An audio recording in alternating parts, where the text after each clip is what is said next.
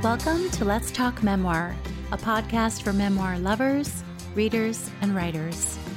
I'm your host, Ronit Plank.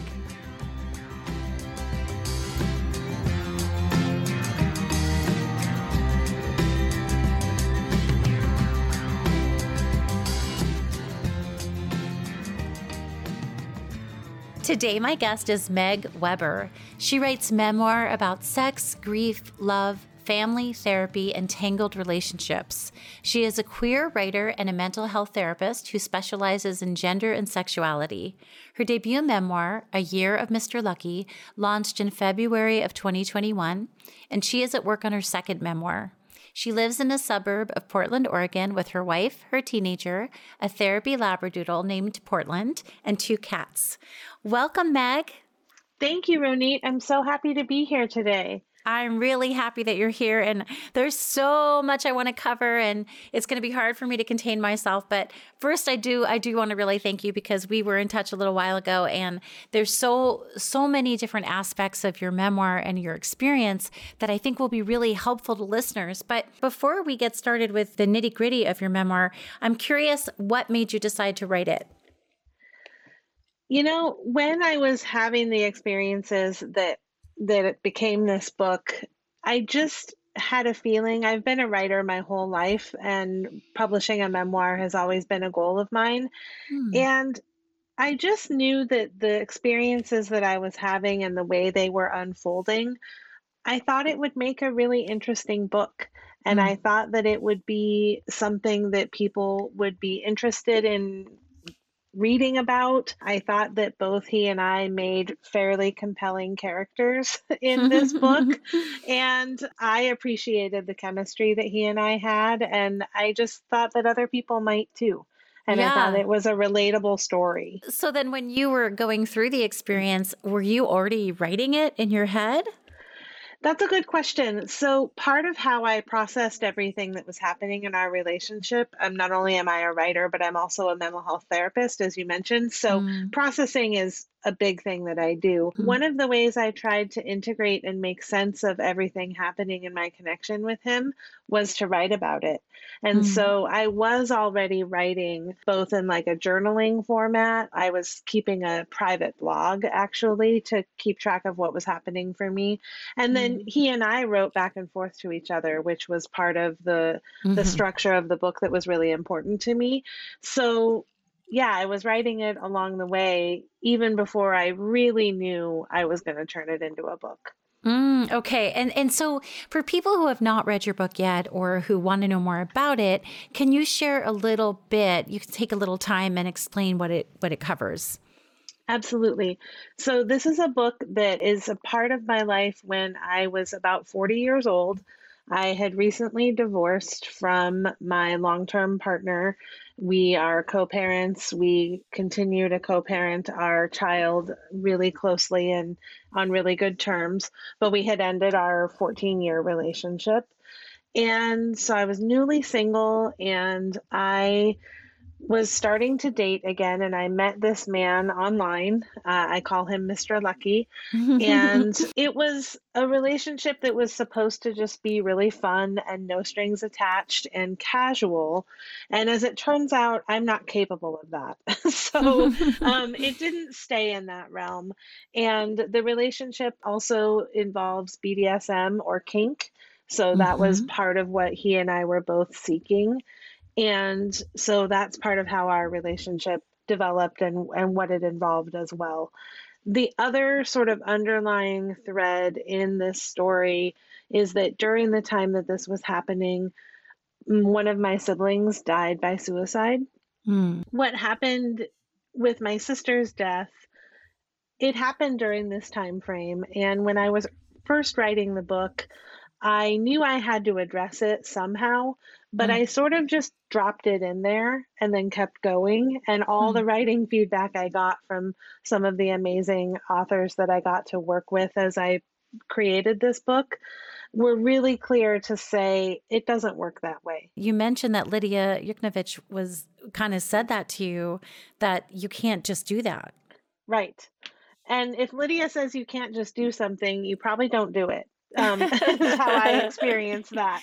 And so but she was right and and i it really made the book more personal mm. for me to go back and include not just more story about my sister's death but about my sister and my relationship with her and my relationship to my family in general because mm. that definitely played a part in the relationship that I built with Mr. Lucky.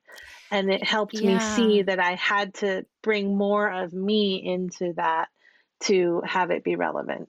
So, well, first, I'm so sorry for your loss. Thank you. I wonder about that. Did you think so? How long after this had happened did you begin writing in earnest, writing the memoir? That's a good question. After my sister's death or after the relationship? The relationship, when it had ended. You know, by the time the relationship ended, I already knew it was a book, mm. or I hoped mm-hmm. it would mm-hmm. be a book. So it was early on in the relationship that I was thinking, I should probably write about some of this. And the mm-hmm. more I did that, I was also taking online writing classes, mm-hmm. and this was the material I was generating. So I had decided, okay, I think it's going to be a book. But it took a total of six years to mm. write and edit and re edit and rewrite this book. So mm-hmm. it ended up, I think, coming out into the world about five years after my relationship with him ended.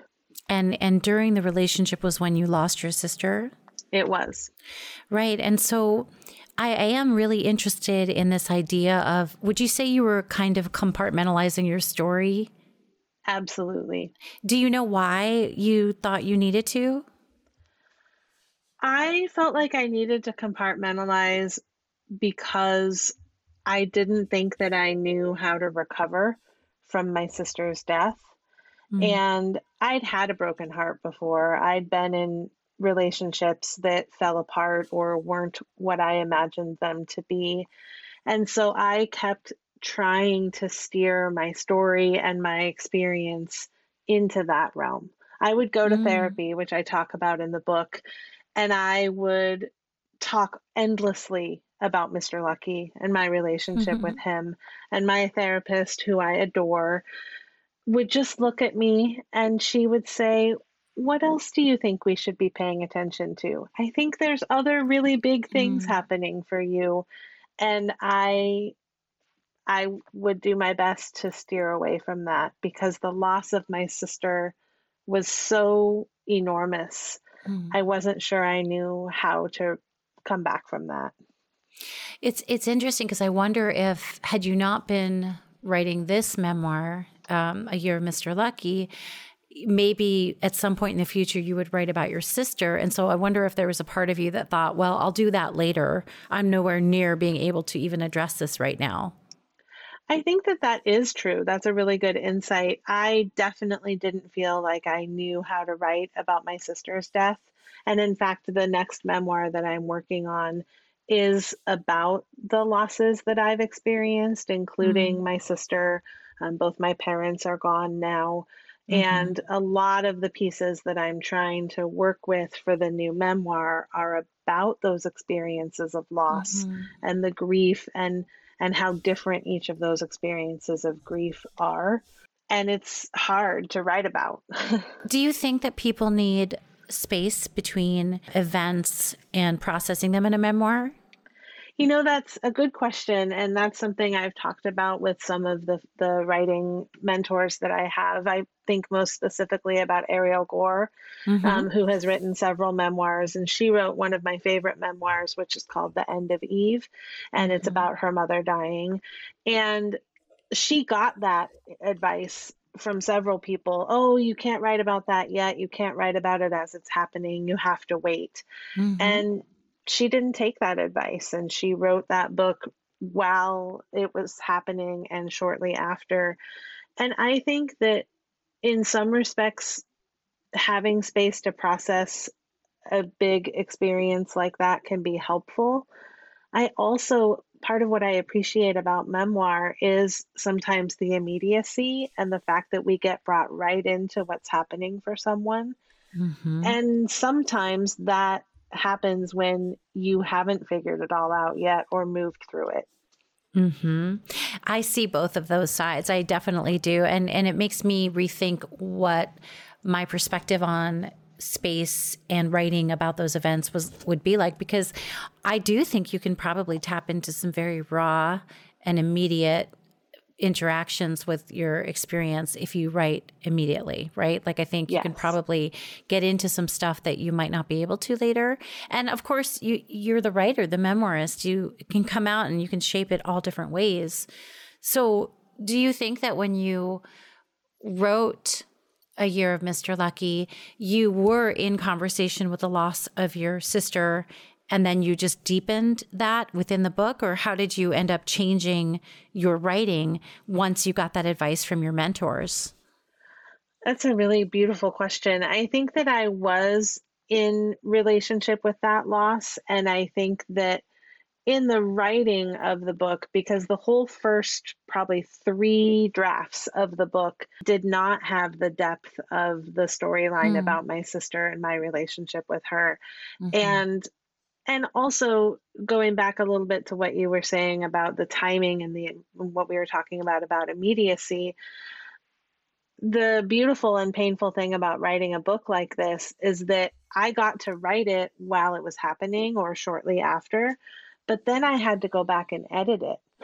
mm. And that was a, a challenge, but it also, once I had more distance, and had figured out that I needed to and wanted to include more about my sister, it helped me step away from the obsession with mm. him and with that relationship. And it gave me a clearer eye for not everything that happened in that relationship with him needed to be in this book. Mm. Whereas at the moment when I was writing it, every bit of it felt relevant and important and essential. Mm-hmm.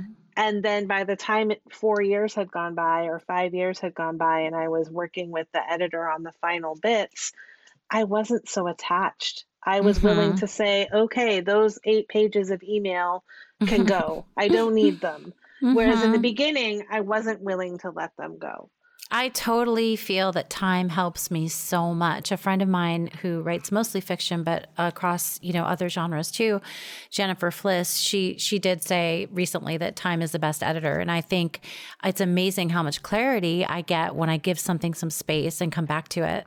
Yes, absolutely. And to me, that makes it seem even more like writing and editing is a both and experience. Mm-hmm. We want the rawness, we want that immediate reaction and experience.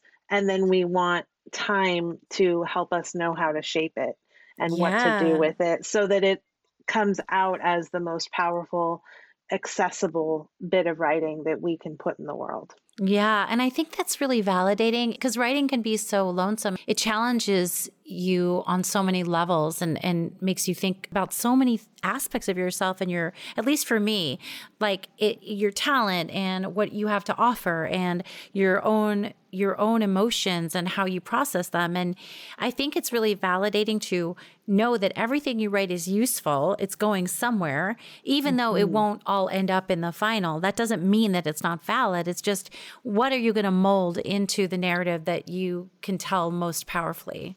Exactly. I totally agree. Yeah. So, what is it like writing a memoir with graphic alternative sexuality, BDSM kink in it, and then coming out about that to your friends and family and clients as the book is published? Right. It was an adventure for sure. had they um, known had they known that you were exploring BDSM? You know, uh, most of my friends did know that about me. Uh, most of my siblings did not. It was something I had talked about with my sister who died, mm. um, but it wasn't something we talked about in detail. So it was, in a, in many ways, it was an entirely different coming out process.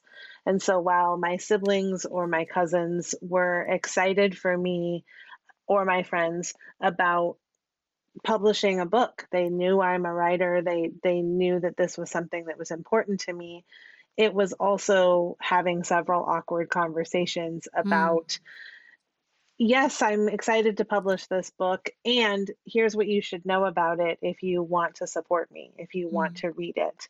And in most of those conversations, I was kind of finding a balance of thank you for your excitement and your support. I really appreciate it. Please don't read my book.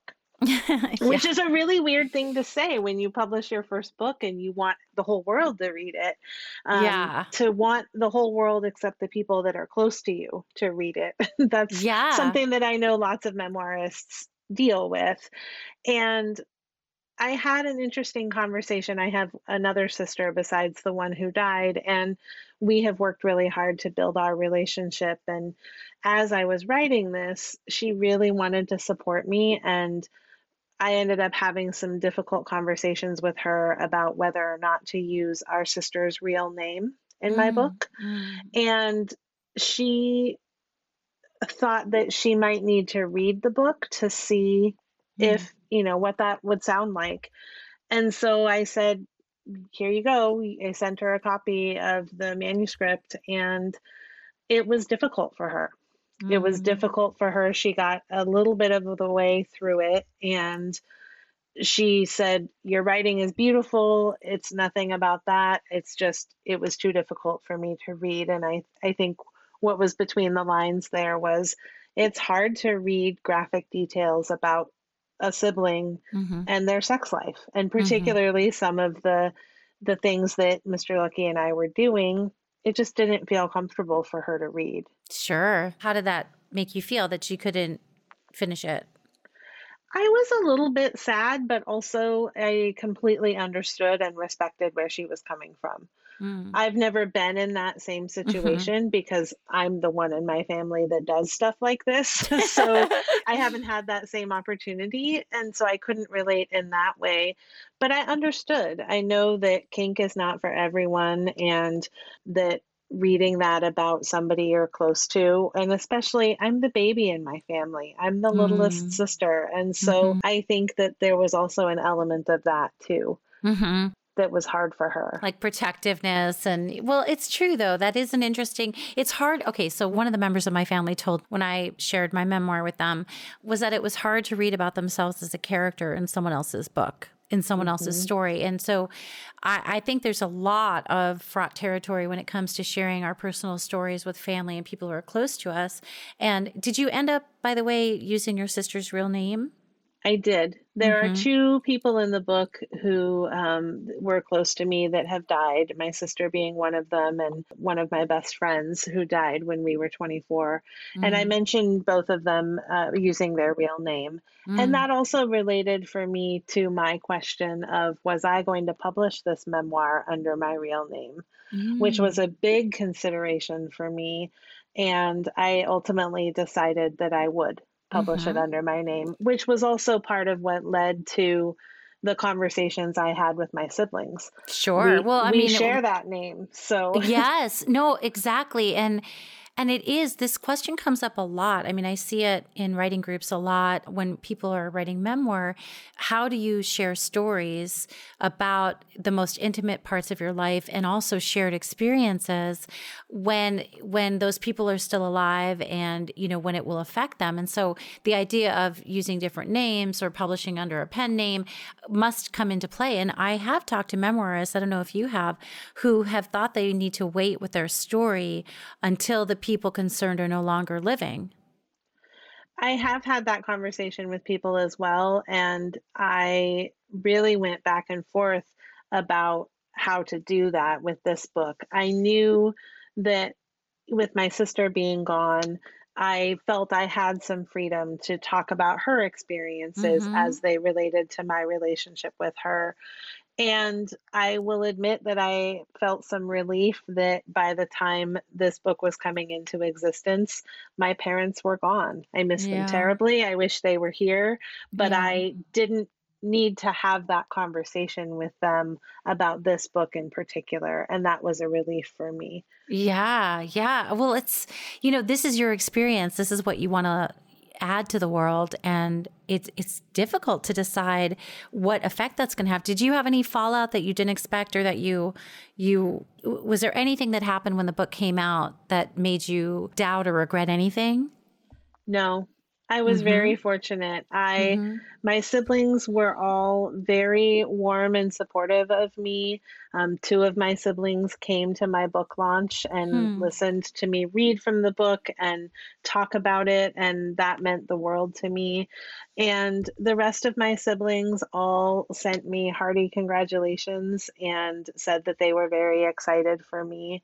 Mhm. And that meant a lot that they could find a way to celebrate me without feeling like they had to compromise what felt comfortable to them. And the same Mm. was true with my closest cousins that, you know, many of them said, "Hey, congratulations. I'm not going to read it. I'm really happy for you." And that was really the best of all worlds for me. Right, right, isn't it? It's like, okay, I know this is out in the world. I'm going to avoid it. I support you. Congratulations. You don't have to worry about me you know, or my feelings, right? Like that's Exactly. amazing. Um, do you do you have any advice for writers in your position that were in your position, memoirists who are still struggling with this about whether or not to share, you know, and also the idea of whether or not you need to get permission from other parties, you know, to publish the memoir? If you can address that at all. Absolutely. I think, uh, and this kind of relates to other things we might talk about too, just hmm about ideas for memoirists in general. I think the most important thing is to write what you need to write. Write it for you, get it out of you so that then it's on the page or on the computer and you can do something with it. And try to do that before all the fears about what everybody else is going to think or say get in the way. Because the most important thing is that we write it. And then, in terms of getting permission or how to handle those things, I encourage people to look at what are the consequences of me telling my story in this way? Who might it affect? What's my relationship with those people? What do I want it to be? And some of that we have to do on an individual basis. In hmm terms of permission, at least in my case, yeah, I published A Year of Mr. Lucky with a really small press. And I needed, according to the editor, before she would publish this book, after she accepted it and she was, you know, excited to work with me, she said, I need his permission.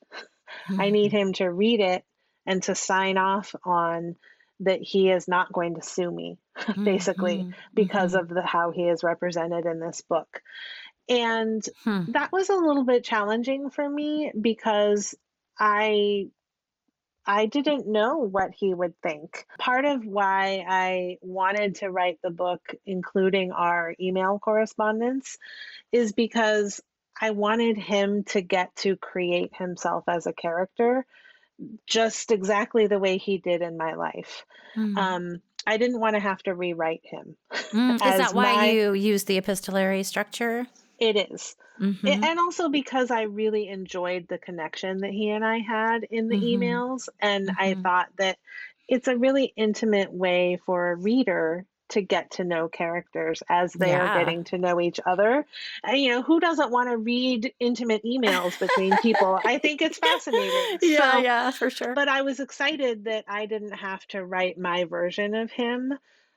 And I did write a lot about my version of him, and I was worried that, you know, it didn't paint him in the best light in many Mm. ways, Mhm. and that's a subjective experience. But I also didn't want myself or the publisher to get sued, and I wanted my book in the world. So, and that experience actually went better than I expected. I Really? reached out to him for once he was timely in his response to me, which was a theme in the book that he was not. And he read it and he said very complimentary, positive things about it. He did ask me to disguise him a little bit better, which I'll admit in early drafts, I probably didn't work as hard as I could have to. I mean, nobody was going to be able to show up on his doorstep, but Yeah. um, I, so he did ask me to edit some details about his life, which I did, and he was supportive of it. That's so great. What do you think you would have done if he had said he wasn't supportive? You know, I knew early on we had had an exchange where I asked for his permission to use his emails long before I found a publisher or I was at that stage.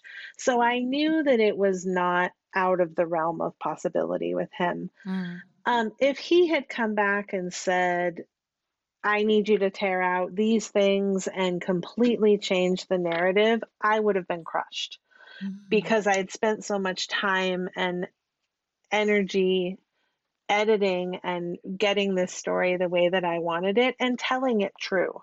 Mm-hmm. I really mm-hmm. believe the story tells that I tell is a true account of our connection.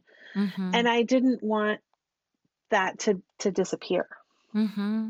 And yeah.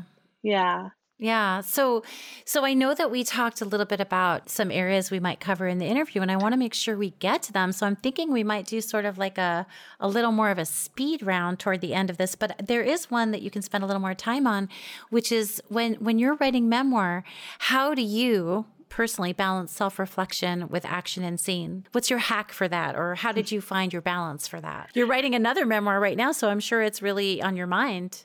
It is. It definitely is. With this book in particular, again, because of the epistolary structure and the fact of he and I didn't get to see each other in person very often, that really helped me find that balance between self reflection and action and scene.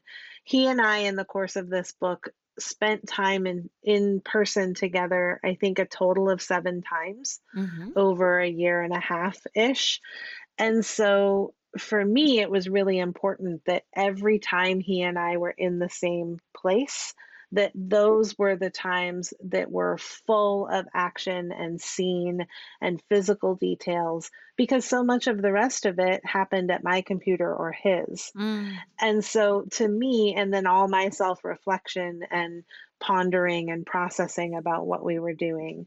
And so that being able to write sort of cinematic scenes of when we were together helped me with that structure in this book. I feel um, like that would I, be so freeing in a way because you kind of already know where you're going to have to put in the hard scene work. Right, exactly. And I was also surprised, and I got a lot of feedback about the fact that because so much of it happened in my brain and on the computer, that any other opportunity where I was in person with somebody, I needed to make those cinematic as well. So that's mm-hmm. why some of the therapy scenes where I'm in therapy and talking to Gail. That's why some of those are more active and cinematic as well. Ah, yeah. And this is a really good reminder, too, that, you know, I do think people love to read scenes. And I, I have talked about this before on the podcast, which is that well, for me, it's easy for me not to write a scene. It's work. It's definitely work for me to write a scene. I can talk all day, you know, and, mm-hmm. and do exposition all day. but if you tell me to write a scene, I actually have to settle down, dig deep and and write that and it takes it takes a more of an effort for me absolutely and it does for me too and that relates to one of the other questions we thought we might talk mm-hmm. about which is what part of memoir is the hardest for me to write mm-hmm. and i think as odd as this is going to sound given the book that i wrote that is so graphic and personal it is often hard for me to embody myself in the book to hmm. write myself as a person who moves through the world not just with my nervous system and my brain, but mm-hmm. with a body and put myself in physical spaces. I can write about relationship all day long, but writing about me as an individual and how I fit into these relationships, that part can be really challenging. So, how do you overcome that? lots of responding well to editing feedback. mm. So, um, what would I, that look like, Meg? Would people say, I don't like what would be something I don't want to put words into your mouth. What would be something you'd get back in a note that would make you make it clear to you that this issue is coming up in the writing? I often hear from people that are reading my writing and offering feedback. I hear, "Where are you?" Where are you in physical space? What are what do you look like in this moment? What's happening in your body in this moment? Which mm-hmm. again, I wrote really graphic sex scenes in here where I'm describing what's happening to my body. But when I'm not writing those types of scenes, it's difficult for me to include myself in that way. And so then I have to do the work of finding where I was in my body in those scenes and and recreating them and putting them on the page. Do you have a tip for other memoirists who might be struggling with this? Practice. Practice doing it over and over and over again. And I think part of it too is is leaning away from the things that are comfortable. Like I said, I can process and write about relationship all day long, mm-hmm. but it's harder for me to bring in the physical details and all of those other things. Mm-hmm. And so when I'm writing, in fact, I'm going to talk about Ariel again for a minute. She has these great prompts either um, for her writing classes or I think you can sign up for Saturday morning prompts from Ariel. And in most of them, she will ask you to include something specific include something red, include a vegetable, mm, whatever it is. Mm-hmm. And I mm-hmm. love that because those are the things that bring us into real world when mm-hmm. i get so caught up in relationship and process. And then i have to think right but what in this room is red? What room are we even in? We're people in a room. So it's good practice for me yeah, that's very good. I love that because we all have our areas that are weaker or that we have to remind ourselves to do. And it is very fascinating. I'm not a therapist, but it is fascinating to me that you have this issue of leaving your body and your physicality out of your scenes sometimes when you actually are really digging into those and other parts. I'm sure you and your therapist have talked about that. I'm very interested in that. Okay, so here's my my last three questions before you share where people can find you. So number okay. one, are there too many memoirs? No. there are absolutely not too many memoirs because there's not too many people in the world. I mean, that's a different subject, I suppose, but um, everybody's different perspectives. I I want to hear them all, and so yes. I want all the memoirs in the world. I love that. I love that. I want all the memoirs in the world. Perfect. I love it. Okay, and what are your favorite memoirs? So I had fun. I went and pulled them off my shelf before the interview. So I'm looking at them right now. Refuge by Terry Tempest Williams, Abandon Me and Whip Smart by Melissa Febos. Um, the End of Eve, I already mentioned. The Chronology of Water by Lidia mm-hmm. The Middle Place by Kelly Corrigan. And Group by Christie Tate. Wow, that is an amazing and powerhouse list. Okay, what's a piece of advice you'd like to share with memoirists or writers in general that you feel would be helpful? This isn't new. It's not something people haven't heard before, but I think it bears repeating. Nobody else can tell your story the way that you will write it. And even if somebody else has written a book with similar themes, which of course they have, you're the only one who can tell it your way and with how it happens to you. And that is valuable. Mm-hmm. And again, like I said earlier, the most important thing is to get the words out. Write mm-hmm. it down, get it out of you. You can do what you want to do with it later, but you, you won't have anything to to mold if you don't do the writing. Right. I guess. And I, I'm with you eh, totally about nobody can write the story you would write the way you would write it. So totally agree with that. And that was something I had to learn in order to start writing my memoir. So where can people find you? And I'm going to link to you and, and where people can find you in the show notes as well. But go ahead and, and offer where people can find you. Excellent. And before I do that, I will say I'm really loving reading your memoir. It's so engaging and I just, I really love it. So Thank I wanted you. to be sure to say that. Um, I can be found online at megweberwriter.com. There's links on there that that have links about a year of Mr. Lucky and places to purchase it on the website there's also all the beautiful blurbs that i got for that my first memoir that blew me away. I was so honored to have these writers who i appreciate so much say these positive things about my book and that's the best place to find me Thank you. And Meg, thank you so much for spending some time with me today and help illuminate this whole issue of memoir because I could talk about it forever and it's just so fun to get into your head a little bit and learn about your experience with it. So thank you so much. Well, you're welcome and thank you so much for having me. This was a great conversation. Thank you for tuning in to Let's Talk Memoir. For more about this episode and my guest, please visit the link in the show notes or on Instagram at Ronit Plank. That's R O N I T P L A N K. You can also follow me on Twitter, Facebook, and TikTok. If you liked this episode of Let's Talk Memoir, please go ahead and share it with your friends and subscribe. And if you have two more seconds, you can rate and review it on Apple Podcasts, which really does help other people find the show. Thank you so much for being here.